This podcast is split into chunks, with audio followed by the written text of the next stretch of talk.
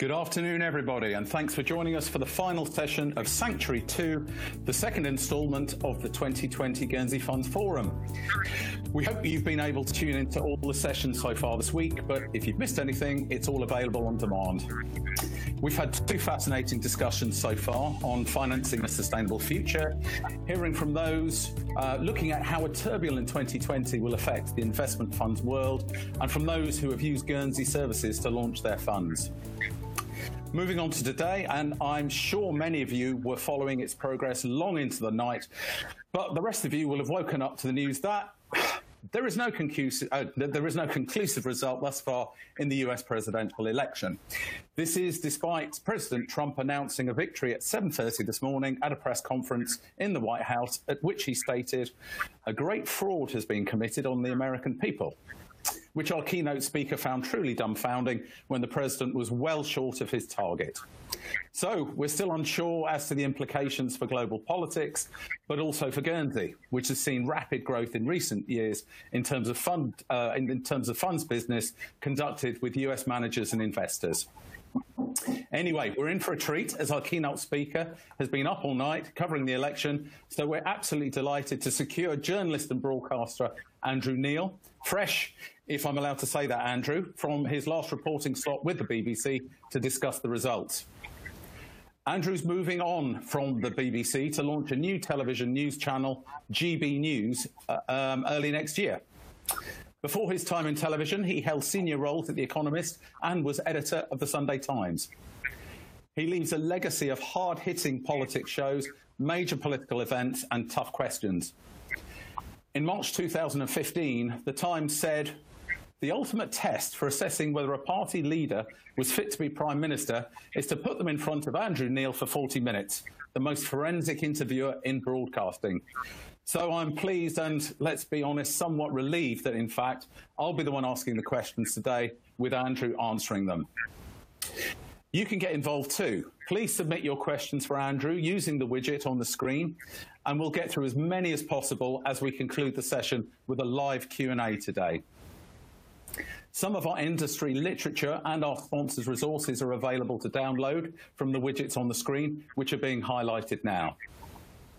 And if you want to react to us on social media, we'll be at We Are Guernsey with the event hashtag GYFF20. I'll be back a little later to take part in the live Q&A, but I'm sure you're now all keen to hear from Andrew. So without further ado, I'm pleased to hand over to him now. So Andrew, welcome to the 2020 Guernsey Funds Forum. And what a night it's been. As Donald Trump said at the beginning of his tenure, I wasn't sent to Washington to play nice. So what are your thoughts thus far on this most confusing of US elections? Uh, lots of thoughts, Rupert. Thank you very much. Thank you for that introduction. Hello, everybody. We decided that I would speak on the American election rather than do a more general speech on COVID trends and business and British politics or global politics because of the enormity of the US election and talk about some of, analyze it, then look at some of the global implications and some of the UK implications. And I guess I would just say to you, welcome to the undecided uh, states of America. Uh, the past 24 hours have really been the perfect storm the United States uh, and not in a good way. And at 7:21 London time this morning, uh, when the president made his uh, statement, America entered a pretty dark tunnel. And we don't know when it will emerge or how it will emerge or what will be the end of that tunnel uh, when it does. It was almost everybody's worst nightmare. It was a very close election, still unresolved as we speak now. It may not be resolved uh, for several days yet, if that. It is a contested result. That was what the president wanted to make clear uh, at 7:21 this morning. There are delays in the counting. Six Democrat-run states simply decided to, sorry, eight Democrat-run states simply decided to stop the counting uh, in the middle of the night and in places like Georgia, North Carolina, uh, Pennsylvania. And so that's going to take some time to do it. We have a candidate uh, in the shape of President Trump who claims to have won, even though all the votes haven't been counted. And all of this is taking place at a time when there is a febrile atmosphere in the United States. The country is more divided than it's been at any time since Vietnam in the 1960s and early 70s. And as one of my colleagues who's out there said there's a tinderbox here and it wouldn't take much to set it all in on fire. Gun sales are at record levels. There were some minor skirmishes in Washington, D.C. last night, though nothing uh, too bad. Uh, but it is a dangerous mood in America, and over the days ahead, it could be even more dangerous it has to be the makings of a constitutional crisis unless it can be resolved relatively uh, quickly. There have been close elections before in the United States, but they've always been resolved because they've been against a backdrop um, that wasn't like today's, but also because there was a kind of goodwill on both sides and the country wasn't as divided. That's not true now. So in 1960, uh, John F. Kennedy won the popular vote by 0.16 percent I mean, it was a slither of a vote. And Richard Nixon and the Republicans had very good grounds for challenging the result. There had been a lot of dodgy stuff happening at Cook County in Chicago uh, and in West Virginia, where JFK's father basically bought the mine workers out, and along the southern uh, borders of Texas. Uh, LBJ ran that, and he was uh, uh JFK's running mate. But Richard Nixon even Richard Nixon said, let's not push it.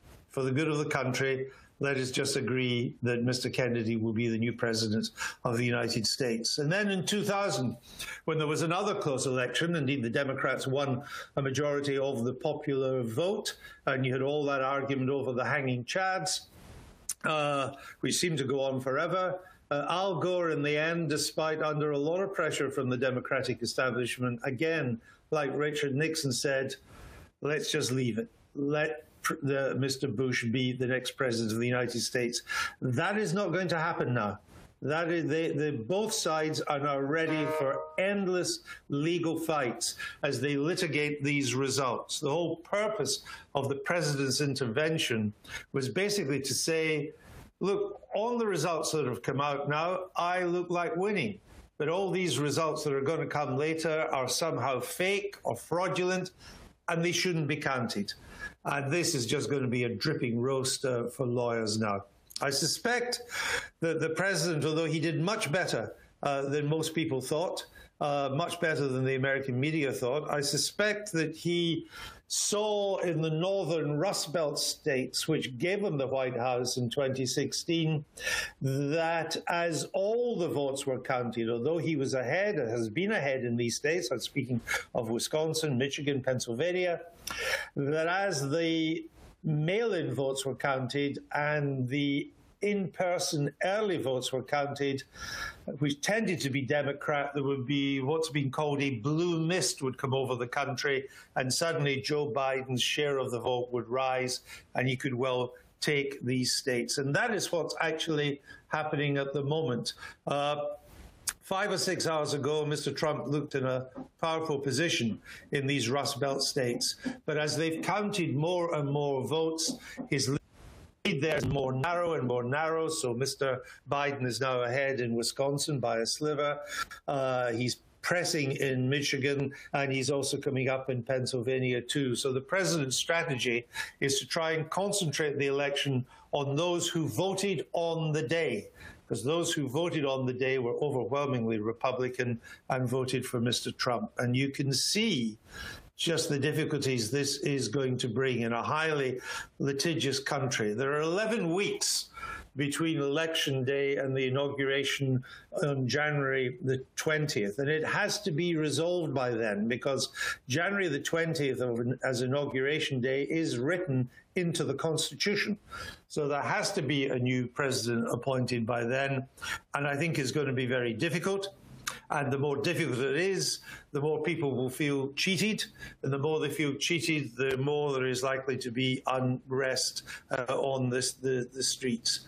And in uh, previous very close elections, the argument was basically about one, at most two states. I mean, in Florida, in 2000, it was all about the hanging chads in Florida. That was the contested state. This time, there will be contested elections in probably up to half a dozen states, maybe more. Even before Election Day, there were 44 lawsuits had been taken by Republicans and uh, Democrats. And, and the Republicans are going to try and argue that votes that came later are more subject to being not correct, that they need to be uh, looked at much more carefully. Do they comply with the mail in laws? When did they arrive? What was the postmark? How long can you continue to count them? North Carolina, for example, has said that they'll take any uh, mail in ballot up to November the 12th. Uh, Pennsylvania has said they'll take them up to three days after yesterday, November the 3rd. So there is plenty, plenty of things to argue, about. and all the time the result will be uncertain, the markets will be uncertain, people will not quite know the future of America. Now, as things stand at the moment, and it's, it's, it's dangerous to judge, but in my judgment, Joe Biden looks as if he will slip across the 270 electoral college votes that he needs and that he will have won the election. We don't know for sure because we're in uncharted territory and we don't really know how these mail in votes that are only now being counted are going to uh, be distributed. But at the moment, it looks like most of them are going Mr. Biden's way, and it looks like he will have won. But Mr. Trump will not accept that. And he will argue that he won on the day, that's true. This is entirely another matter. And he will contest these votes that have given Mr. Biden victory. And even if Joe Biden wins in the end, it's a pretty Pyrrhic victory. Uh, he, he's not going to win the Electoral College by a huge amount. He's just going to get dragged over the line. He'll be a lame duck president pretty much from the start. It looks pretty clear that the Democrats have not won the Senate. Uh, and that will crib and confine a Biden administration's ability uh, to do things. Everybody's operating on the assumption that he's a one term president. He will be the oldest uh, uh, man ever to enter the White House as president, older than Ronald Reagan when Ronald Reagan stood down as president. He'll be 82 by the time of the next election in 2024, and the Democrats don't really expect him to run. That has implications that his power almost begins to wane uh, from the start and particularly if his result, his victory, was not that convincing, that makes him, to my mind, even more of a lame duck president. So I think it's going to be difficult uh, for him. And the result is all the more remarkable because for a number of years now, the demographics of America have been going the, demo, the Democrats' way. I mean, under Mr. Trump, the Republican Party has become uh, an overwhelmingly, uh, a party with an overwhelming white core, a male white core, non college educated, uh, increasingly rural and small town. Uh, the Republicans have basically been banished from most of the major cities in the country. Even a Republican state like Texas, the Republicans Republicans no longer uh, have uh, much of a presence in cities like Dallas or Houston. Um, and everywhere you uh, look, even in Arizona, in this election, they lost uh, uh, Maricopa County, uh, which is Greater Phoenix. Mr. Trump won that in 2016. they lost Arizona this time to the Democrats. So the the Republicans have been in retreat to this core uh, for quite a number of years now. And the Democrats always think this will be the case for their big breakthrough. But they seem always uh, to be the bridesmaid and never the bride. There are huge demographic changes going on in America. There are huge changes that benefit the Democrats rather than the Republicans. It's the reason why Virginia, uh, traditionally a southern state, is now solidly in the Democrat camp. It's the reason why Georgia's going that way, and we don't yet know how Georgia has gone in this election.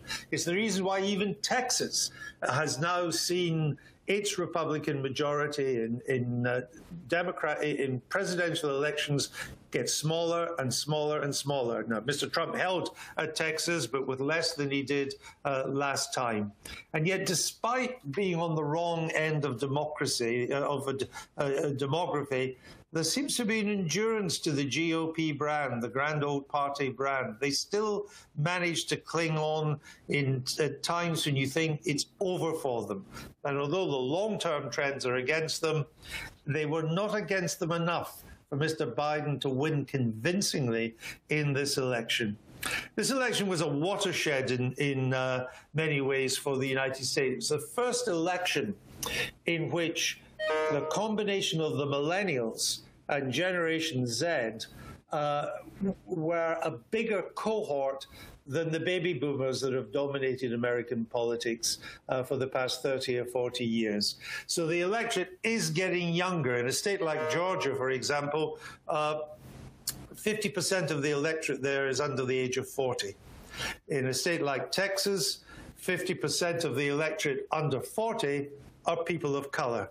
So there are huge changes uh, taking place in the United States that will rewrite the electoral map uh, of the country. But in terms of the result, it wasn't a watershed. If Mr. Biden has won, he has just scraped across the line if Donald Trump has won, it's an incredible blow uh, for the Democrat Party, and there will be a lot of uh, bloodletting uh, to try and, and resolve what's going to happen. Now, because we don't know what's going to, who, who is actually going to be in the White House, uh, it's quite hard to know what the policies uh, we can look forward to or not look forward to. But in many ways, there's something quite similar about Mr. Trump and Mr. Biden and their economic and financial policies. Both of them believe in managed, not free trade. Uh, and although a Biden administration would not carry on the trade wars with China at such a ferocity, uh, there would be tariffs against China and the Biden administration. Being tough with China is now the new consensus in Washington. You know, even though Mr. Biden has always been a lot more friendly to China than Donald Trump has been, the Congressional Democrat Party on Capitol Hill is now even more anti China than uh, the Trump administration itself. So you wouldn't really see a huge change there. Both would increase America's national debt, and both would run much bigger deficits, even though America is already running a deficit of about 6% of GDP. Both believe in big fiscal stimulus. Uh, Mr. Trump would do it with more tax cuts. Mr. Biden would do it with uh, more infrastructure spending and his so called Green New Deal. Both would be huge fiscal stimulus to the American economy, which is why, despite the current political upheaval in America and the uncertainty it has brought, uh, it is possible if America can overcome that, that growth would return at quite a high degree next year, regardless of who was in the White House. Both are content to see the Federal Reserve continue uh, to pump out lots of quantitative easing, uh, the electronic printing of money, and both are determined that the Fed should keep interest rates low, if not quite negative. It was interesting that Wall Street was not that worried about Biden presidency. Indeed, uh, Mr. Biden raised $365 million in August alone from Wall Street versus 210 million from Trump. And throughout the election campaign and the run up to Team Biden reassured Wall Street look, we don't mean you any harm.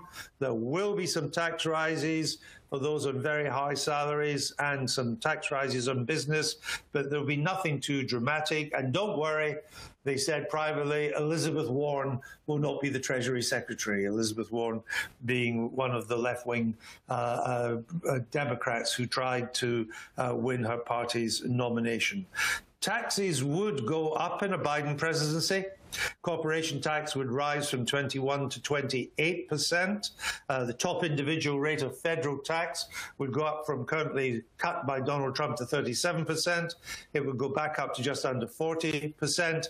And capital gains tax would probably align with income tax. The taxes on the top 1% of income earners would probably go up by about 13 to 18%. It would raise about $2.7 trillion over 10 years.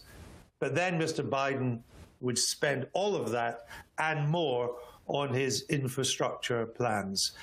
That amount of tax rise is quite high by historic standards but it's not sort of out the ballpark. His spending plans are huge.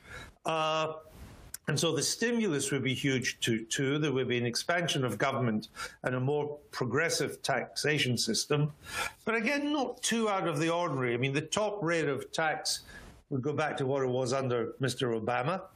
The corporation tax would actually be midway between what it's been under Donald Trump what it was under Obama, in other words, not back to where it was under Mr. Obama. And federal revenues would rise from 17.8% of GDP to 18.9% of GDP, which is where they were under Bill, Bill Clinton, who wasn't exactly a hardline socialist uh, president when it came to the public uh, finances. There would also be some attempts to limit tax advantages to hedge funds and property developers and so on. So it's basically in the mainstream of the party of FDR what Joe Biden is producing. Now, he's under pressure from his left to do a lot more than that. But if the Democrats haven't taken the Senate, there isn't much the left can do. And privately, Joe Biden might be quite happy that they haven't taken the Senate because that will allow him to remain a centrist Joe. Uh, to say, I'd like to do this, but we'll never get it through the Senate, which is still controlled by the Republicans. The radical hope was that the Democrats wouldn't just take the White House, they would take the Senate. They already have the House of Representatives. And if they had taken a majority in the Senate, we don't know for sure that they haven't, but at the moment it doesn't look like uh, that they have. Uh, they would have been able then to abolish the filibuster rule in the Senate, which says you need 60% of the votes to get some major things through. They'd have brought that down to 50 plus one which would have allowed more left wing stuff to get through. They would almost certainly have moved to give Puerto Rico and DC, Washington, D.C. statehood, which would have resulted in another four Democrat senators going into the Senate, which would have made it more difficult for the Republicans to get it back. And it would have give meant Mr. Biden would have been under pressure from the left of his party to stack the Supreme Court to get rid of what is now a 6 3 Conservative majority on the Supreme Court. And he would have been under pressure to add probably another six to the nine Supreme Court justices uh, to give to produce a Liberal majority. You can do that because the number of justices is not mentioned in the Constitution. The Congress can change the number of Supreme Court justices. FDR at one stage thought of doing it when the Supreme Court was uh, getting in the way of his no deal, his New Deal plans. So without control of the Senate, none of that can happen. And it also means that every major figure that uh, Joe Biden nominates for senior positions uh, whether it's the head of the FBI, the CIA, various cabinet members, and so on, he will have to, to put Senate friendly people in front for confirmation. And that will also uh, produce a, a more centrist approach to things. So, if that's the case, I think it takes away some of the fear that people might have had of a Biden administration. If it's Mr. Trump, as I say, there'll be another big uh, fiscal stimulus, as there will be under Mr. Biden. I have no idea uh, what other policies he will have because they didn't even fight this election on a platform. There was no Republican platform, I guess, just more unpredictable of the same. For Britain, the implications of a Trump presidency, getting a second term, would be that we would continue to have a pro Brexit uh, president in the White House, which I assume would still please Mr. Johnson. Whether we would get a free trade bill, however, is still moot. There would be a lot of resistance, even in a Congress with a big Republican presence, to some of the things we would be asking for. If it's a Biden presidency, it will be more difficult to begin with.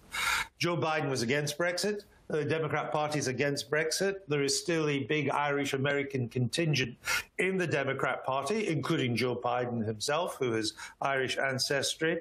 They would be very reluctant to give the free trade deal or to negotiate one with Britain if there was any doubt about the border and about the Good Friday Agreement and the peace agreement in Northern Ireland. So I think that would be more difficult. But I don't think, I don't think there would be a, a long-term uh, problem for Britain.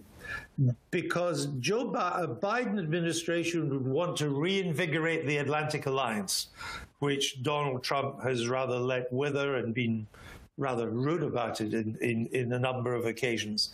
You cannot reinvigorate the Atlantic Alliance without Britain that Britain is the second most important member of the Atlantic Alliance after America, with the only other uh, country in the alliance with real global military uh, power. So you need Britain to do to do that. If you want to return America to more of a free trade stance, so still being somewhat protectionist, you need Britain as an ally there. If you want to go back and try and put together the Iran nuclear deal, which Mr. Trump has broken, you need Britain. We are part uh, of that deal. And if you want America's allies to join it in the Pacific Ocean, to counter the rise of China, which of course is the single biggest geopolitical problem that America faces in the 21st century, the only European power that could have any logistical capability and ability to project power in the Pacific would be the United Kingdom. So we would have a number of cards to play. We would need to overcome the strong impression in Team Biden and Mr. Biden himself that Boris Johnson is a bit of a Trumpian character and therefore they should keep an arm's length. But if we overcame that, then I think uh, relations between uh, the British government and a Biden administration would be fine. Not great. Joe Biden would want to give more emphasis to the European Union, but I don't think we'd be in the wrong end of a Biden administration. However, there would be a problem, I think, for the United States in the context of the global economy. Whoever uh, takes over in the White House is going to be in a post COVID world. It will come to an end at some stage, probably later rather than sooner next year, with the American economy still struggling to recover, whereas the Chinese economy is already recovering. So, a number of estimates from the OECD, the World Bank, uh, and so on suggest that maybe by the middle of next year, or maybe by the end of next year, the American economy will be back to its size uh, pre COVID at the end of 2019, which actually is not a bad result.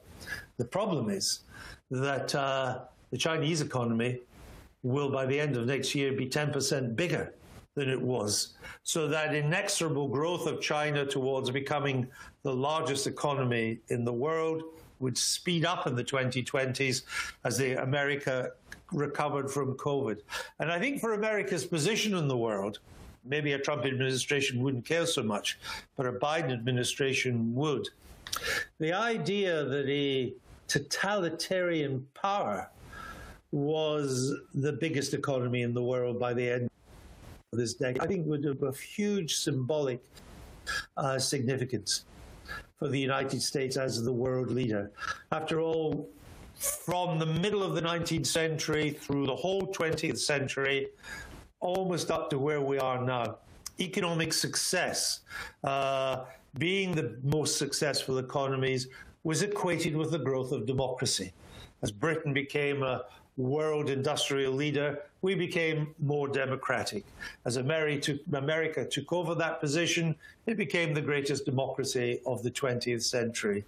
If, as we move into the 20 through the 21st century, economic prowess is going to authoritarian or totalitarian regimes, that's a problem for democracy in general and for the United States in particular. And it's not clear that anybody knows what to do uh, about that. It will undermine America's position, I think, in the eyes of the world. It will frighten its allies in the Pacific, whose biggest fear at the moment is the rise of China and who are good allies of the United States and unlike America's European allies are prepared to spend a lot on defense, whether that's Thailand or Taiwan or Japan or so on. So I think that is a major problem for a new American administration. And the rise of authoritarianism, I think, is the story of the 21st century so far. And what is happening in America at the moment is encouraging that rise. Just look at the two things that have happened. COVID. The East has handled it much better than the Western democracies, and authoritarian countries like China are already saying, hey, we resolved this. We're almost back to normal now. Look at what a mess Europe and the United States is, are making of that. And then, secondly, they, they will be saying now from the Kremlin to Beijing to Erdogan in Turkey or, or the Crown Prince in Saudi Arabia, the Americans can't even run a proper election. Look at the mess they're in. What's so great about all this democracy? And I fear what is happening in America at the moment is sending out signals which are helping to undermine the democratic case and making it more difficult for the democracies and for the United States. We thought the 21st century would be the triumph of democracy. It may still be further down the road, but so far, the story of the first two decades of the 21st century have been the rise of authoritarianism. And that is a problem and a phenomenon and a trend which is not helped by what is currently happening in the United States. So, whoever is in the White House is uh, by this messy transition period. And we don't know how it will end. Let me just finish by, by saying this that the American Constitution does not guarantee a peaceful transition of power. A peaceful transition of power is the hallmark of democracy. It is what marks democracies out from any other form of government. Power moves from one group of people to another with no violence or bloodshed or people being tortured or put in jail. The American Constitution does not guarantee that. It merely presupposes that. And if you have an uncertain election with the result being contested, with lawyers litigating every uh, mail in ballot, and there are endless opportunities to litigate the mail in ballots now, then you will undermine the democratic process and cast doubt on how this transition of power will now take place. Now, America is a great democracy, and I expect it will get over it.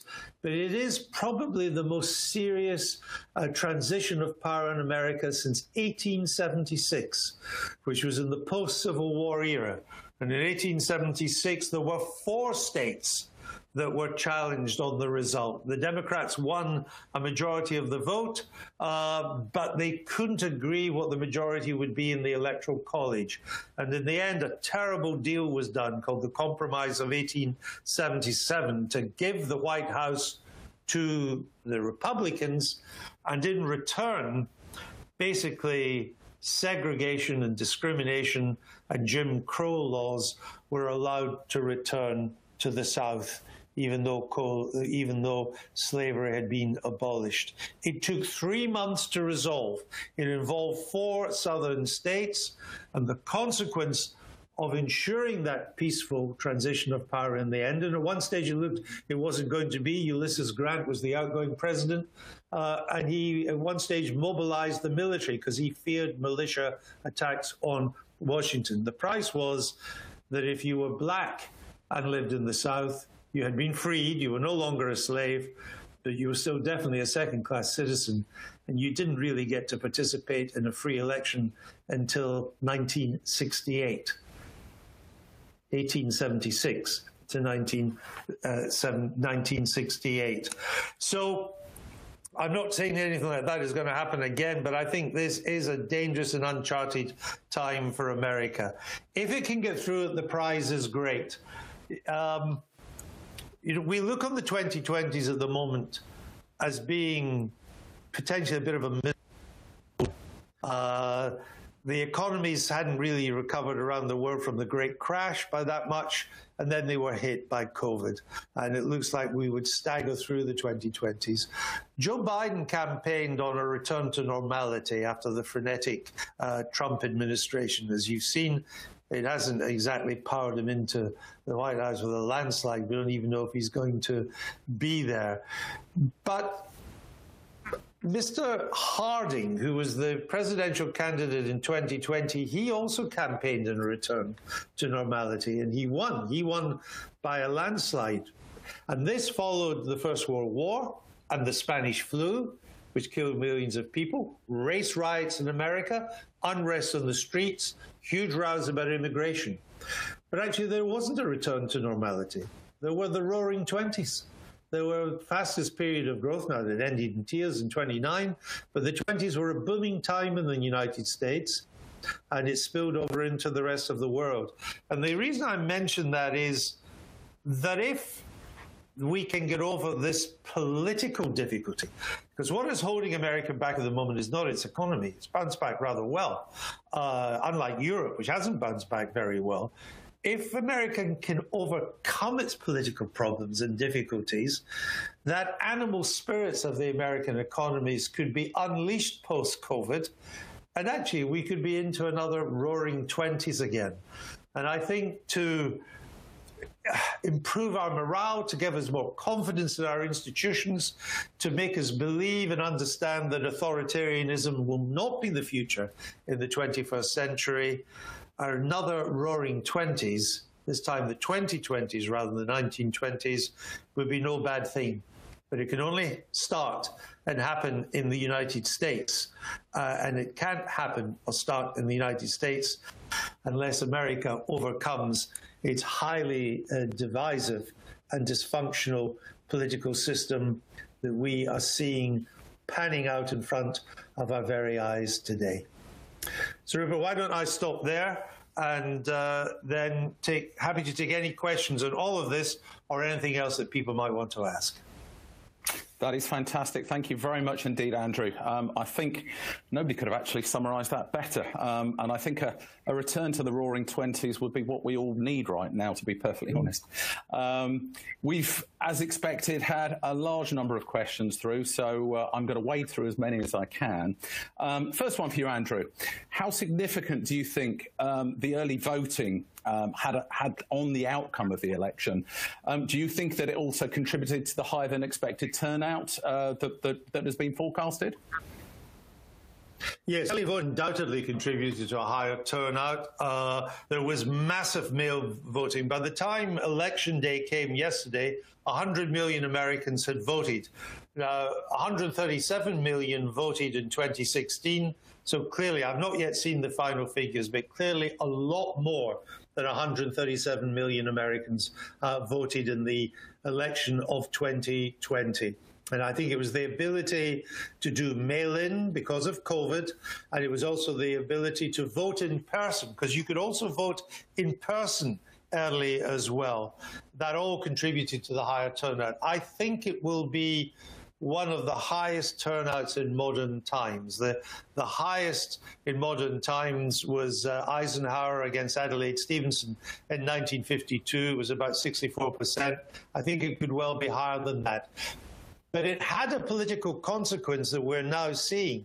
And that is, it was the Democrats who tended to vote early and the Republicans who tended to vote on the day.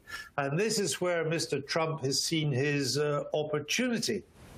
Because if you vote on the day, because most Americans vote by machine, the count is almost immediate and you get to see the result on the day.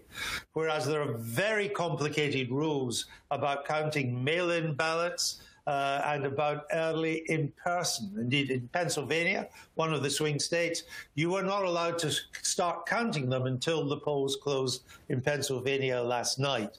So there's a, a clear distinction between who voted on the day, largely Republican, those who voted uh, early, more likely to be Democrat. And that is mm-hmm. part of the contested election now, which is going to cause America so many problems. Mm. Looking at another question, um, one of Donald Trump's big selling points four years ago that um, he said he would wind back regulation in all areas, uh, including in the financial services area. Um, do you feel that he did that? Um, and, and obviously, depending on the result, do you think that will either be reversed or accelerated? Yes, I do think he did that. It was one of the untold stories. There was quite substantial deregulation in America, uh, particularly in the energy sector, uh, but also in financial services. Perhaps not as much. I mean, the Dodds Act wasn't completely reversed by any means, and uh, some of the financial institutions may have wanted more. But he did deregulate. He was a natural deregulator. It's free to do as well. It doesn't cost you anything. He could do it by executive order but that also means it can be easily restored again by executive order.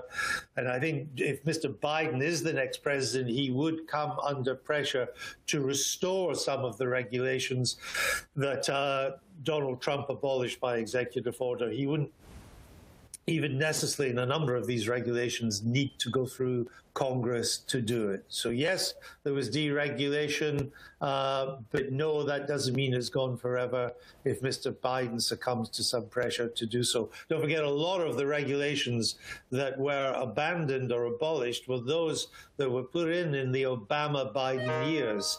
And Mr. Biden will be surrounded by a kind of uh, tribute act of old Obama administration people. His administration will be full of people who are in the Obama administration. So there is a risk of more financial regulation if there is a Biden administration. Okay, thank you. Um, I've got a question here from Peter Weber.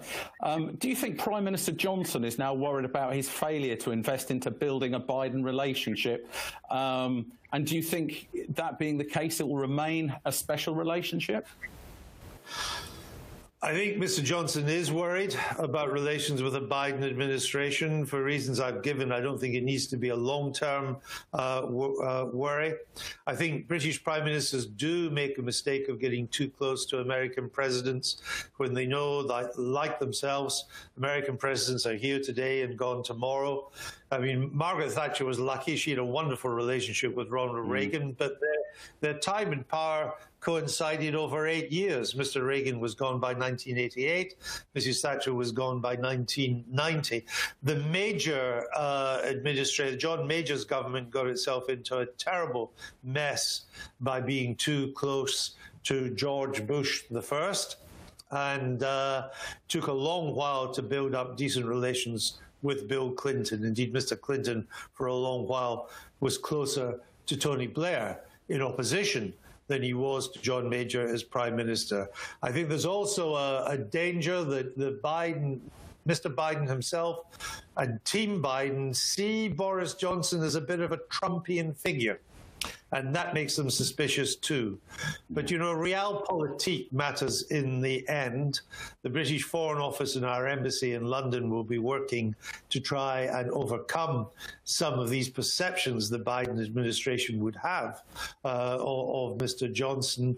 And for the reasons I gave in my talk, that what a Biden administration, if there is one, we still don't know, but if there is one, what it would want to do it would actually find Britain to be a major ally in most of the things it wants to do, including on climate change as well. So I think of the Johnson administration, and I was speaking to Dominic Raab this morning, the Foreign Secretary. They're already beginning to build uh, into the Team Biden to uh, restore relations, point out that in a number of areas from Iran to climate change to free trade. The British government actually has nothing in common with Donald Trump or the Trump administration. So hmm. uh, I wouldn't say that all was lost by any means if there is some clever diplomacy on Britain's part. I'm obviously very, very glad to hear that. Um, interesting question, this one, because obviously it revolves around the, the um, demographics um, of the voters. Um, in the case of a Trump defeat, what does the future of the Republican Party look like? Uh, obviously, uh, you know, when you're looking at that changing demographics. Right. Well, I'll tell you, you know, the best thing where I can sum that up in one sentence is that 5 million white people who voted for Donald Trump in 2016 are now dead. That's the demographics of the Republican Party. It's old, it's white, uh, it's rural, uh, and small town. America is, and it's non college educated. America, uh, by the way, another sentence that sums up, it up is that 5 million uh, whites, non college educated, dead simply through old age, 11 million minorities and whites who are college educated, 11 million more today than there were in 2016. And they don't vote Republican. So there's a major problem for the Republican Party. the Republican Party, its core is old, white, increasingly male, rural, small town, non college educated. America is increasingly college educated, lives in urban and suburban areas, increasingly uh, diverse. Uh, 50% of Generation Z uh, are people of color. That's tomorrow's demographic. Uh, and live, as I say, in cities and suburban areas, the exact opposite of the Republican Party. So, and this is why a number of states that in modern times have been solidly in the Republican camp uh, have been going bit by bit towards the Democrats. Now, some of them have not gone yet, but the Republican majority has come down and down. And as I, I, think I mentioned, it started in Virginia, which was a southern state, is a southern state, but was a very southern state. And Northern Virginia basically became one enormous suburb of Washington, D.C., became hugely urbanized. You see it as you drive out to Dulles Airport from Washington, D.C. The south of the state still southern, down by the Shenandoah Valley, and so on, but it's almost a northern state at its northern tip. That same process is happening in North Carolina, which has been in contention in this election. We don't yet know if the Democrats have won it. My guess is that they haven't quite done it. But again, building around towns like Charlotte and Raleigh, two big university towns, they are increasingly Democrat centers. Georgia's the same. It doesn't get more southern than Georgia. Well, it does. Mississippi's more southern. But by and large, other than that, it doesn't get more southern. It was the very uh, epitome of the antebellum South. Well, it isn't so much now. Why? Because the growth of Atlanta and the huge suburbs around Atlanta account for almost 50% of the population. Georgia is now the second fastest growing state in the Union after Florida full of young people who have come in, young people who are not inclined to vote Republican. And it's even happening in Texas. It's even happening in that Republican redoubt of Texas, where the growth of urbanization, five, six of the 25 biggest cities in America are now in Texas.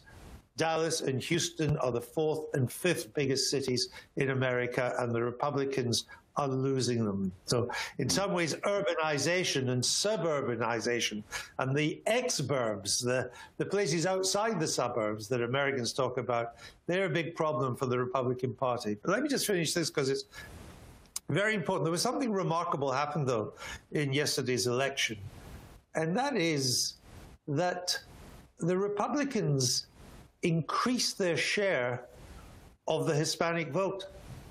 They held on to Florida because of the Hispanic vote, and they actually increased their share of the black male vote as well.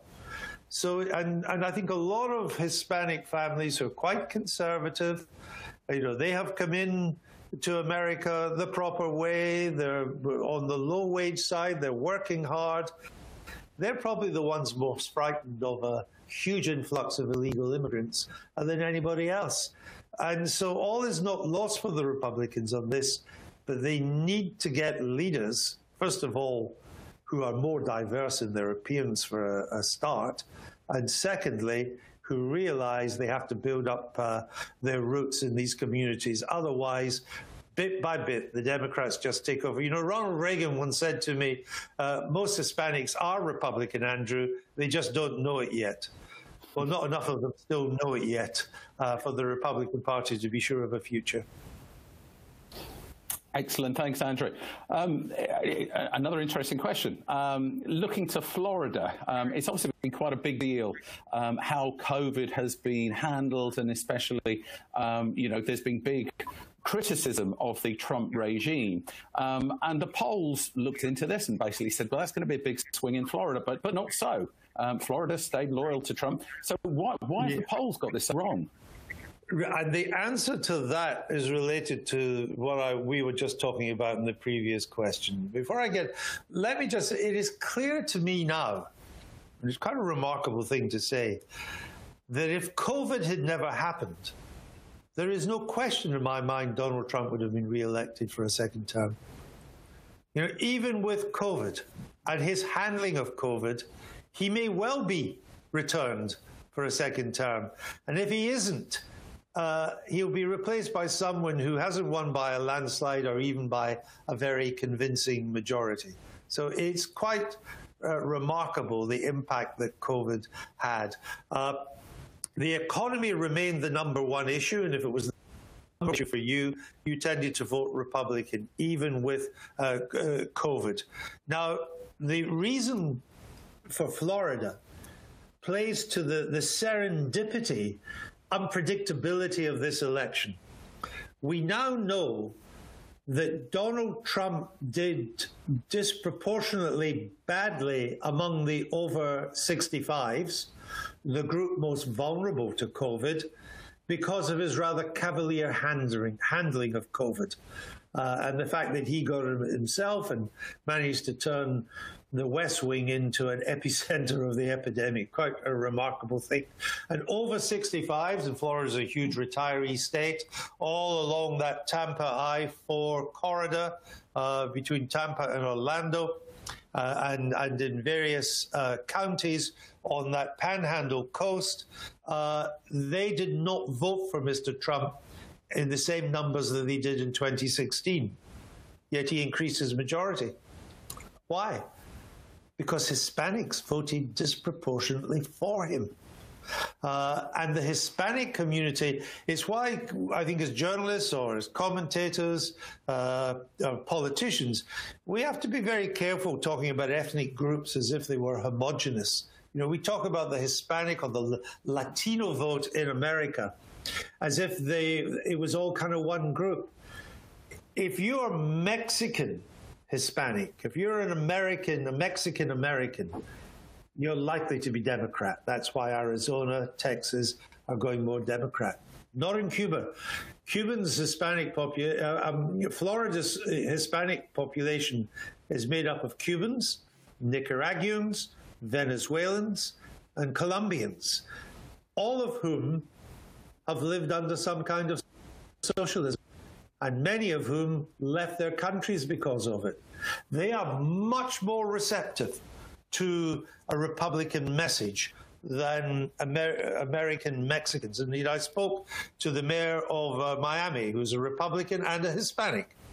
And he was explaining this to me. It's a different kind of Hispanic. So, although Donald Trump lost the over 65, no, he didn't lose them, but he didn't get as many, and he was at risk of losing the state that was more than compensated for by a, a, an increased share of Florida's Hispanic vote. Good, thank you, Andrew. Um, I've got a question from Peter Ferbrache, who's the new Chief Minister of Guernsey. Um, assuming Mr. Biden becomes the next US president, what opportunities or otherwise um, does that augur for the smaller finance centres like Guernsey, do you think? Ah, well, I mean, he's asking me a question that he should know the answer to rather than he's the expert on, on financial uh, centers. I mean, I think that if there was a, I mean, I think if there's a second Trump term, then not much will change at mm. all from the status quo. I think if it's a if it's a Biden administration, I think the Senate then becomes crucial. I think if the Senate uh, is also Democrat and by a reasonable working majority, then the Biden administration would be much more likely to want to toughen up OECD rules uh, and financial disclosure and all the sort of stuff that's been brought in over the past 10 years about the automatic exchange of information and so on, of which America, of course, ironically, is not yet a part. Mm. But I think you would see a much more uh, that, that America would join with the European Union for a new set of global financial rules. But they could only do that if they control the Senate. And if the, if the Senate's still in Republican hands, then I would be surprised if the Biden administration would waste its time going down that road because it probably wouldn't get a lot of that through. Um, the, the, Senate. And I guess also you do have to wonder what, what is Mr. Biden's appetite for this? After all, he was for many, many years the senator for Delaware. And uh, still lives in Delaware. and if you want to know about financial centers and uh, uh, companies that are located there rather than in New York State, I mean, he knows all about that. And uh, I'm not sure that's an area he really wants to go to. No, absolutely. Um, I've got two quick questions for you, Andrew, because I'm, I'm seeing we're, we're kind of burning through time at the moment. Um, firstly, on climate, the Paris Agreement, etc. Um, do you think there would be any effect by having a Biden presidency for the climate change agenda? Trump's obviously set his own stall out. Do you think Biden's got a different take on that? Oh, completely. I mean, uh, like chalk and cheese. Uh, I mean, if uh, if Mr. Biden's the next president, uh, he will attempt to take America back into the, the Paris Agreement, uh, and he will work with the European Union and others. Uh, the, he, he would try to restore a global consensus on this that was pretty much broken by Mr. Trump taking America out of that that agreement. Of course, that would be a British opportunity too, because we're very much part of that process. And although, you know, how much Joe Biden really cares about this, I'm not really that sure. But he'll do it for two reasons, and he'll be quite zealous, I think, for two reasons. One, he'll use greenery to promote his infrastructure spending plan, which is called the Green New Deal after FDR's New Deal, but with green in front of it. And by being seen to be enthusiastic about green matters and climate change and so on, that will be the red meat he throws to the, the younger left of his party which is very militant when it comes to climate change and what needs to be done. So, yes, I think a Biden administration would go down that road. Whether they could get any big new treaty through a Republican Senate, if the Republicans still control that, is another matter. After all, the Clinton administration uh, signed up to Kyoto. But Mr. Clinton couldn't get it through the Senate because it wasn't controlled by the Democrats. Mm. I, just a very quick and final question then. Um, Biden's looking to run for one term. So in 2024, um, do you see a, a, a, Democratic candidate coming to the surface for that? we don't even know who the next Democratic president is going to be. Very so true. Very true. uh, yeah. But actually, I think there is a change, and there's a change in in American politics, which will, I think, determine who the candidate might be. Now, Mr. Biden's running mate, Kamala Harris, is from California, woman of color, uh, mixed race, uh, former attorney general in California. Many people think she is the automatic successor to Mr. Biden. I'm not so sure. Uh, and I think this will have an influence on the Republicans too, because if you look at the electoral map of America now, the West Coast is pretty solid Democrat. In fact, not pretty, it's very solid. It's a sea of blue from the Canadian border to the Mexican uh, border, and now includes uh, not just New Mexico, but Arizona, probably Nevada as well. You look at the East Coast until you get to the South. That is all blue as well. New, New York State, all of New England uh, as well. Uh, there's not a single New England state the Republicans took. So why would you pick a Californian to be your candidate? The crucible of American polit- presidential politics, where American politics are now decided, where the battlefield states are, and they are battlefield states today whose results we still don't know, are in the upper Midwest. They're in the old Rust Belt. They're in the Ohio's, the Wisconsins, the Pennsylvanias, uh, the uh, Michigans, the Illinois. That's where the American policies is determined. So I think both parties, it's kind of uh, called lunch pail uh, politics. I think both parties are going to have to think about picking candidates that can appeal to that uh, demographic because they now determine the elections. And that demographic is not taken by the old country club Republicans, and it isn't really taken uh, by an identity politics Californian either. So both parties will have to look very hard at the kind of candidate in 2024 who would actually appeal to the states that determine the election result. No, absolutely. Andrew, thank you so much. Um, I think you can see America is is a deeply divided country at the moment, and it's most fragmented since 1876. Um, we're now expecting a protracted legal battle, I guess, for the leader of the so called free world, with ramifications on every le- level, both within the US and globally. Very difficult to predict. So uh, we're very much hoping to get back to the roaring 20s again. So, with so many changes politically around the world, it makes us all the more grateful that Guernsey is such a stable and secure jurisdiction, especially when it comes to financial services. Guernsey's been providing specialist solutions to sophisticated clients for more than 50 years. Uh, 800 years of independence has led to political and economic stability and a breadth and depth of financial centre expertise. Guernsey's national private placement regime is proven faster and a smarter route to the EU uh, and the UK for funds, ensuring the continuing certainty and security of market access after Brexit. And in these challenging times across the globe, it's that certainty that we need. Many thanks again to Andrew for his keynote address today. Uh, I've got a few more words before we conclude. Thanks to all our speakers across the week uh, for some very thought provoking discussions, um, and also to the team at Guernsey Finance for making this event as good as it has been. Thanks to our headline sponsors again, Carey Olsen and to Ogier, and all our supporter sponsors who you can see on the screen, and our media partners, BVCA and Funds Europe. And finally, thanks to all of you for joining us today.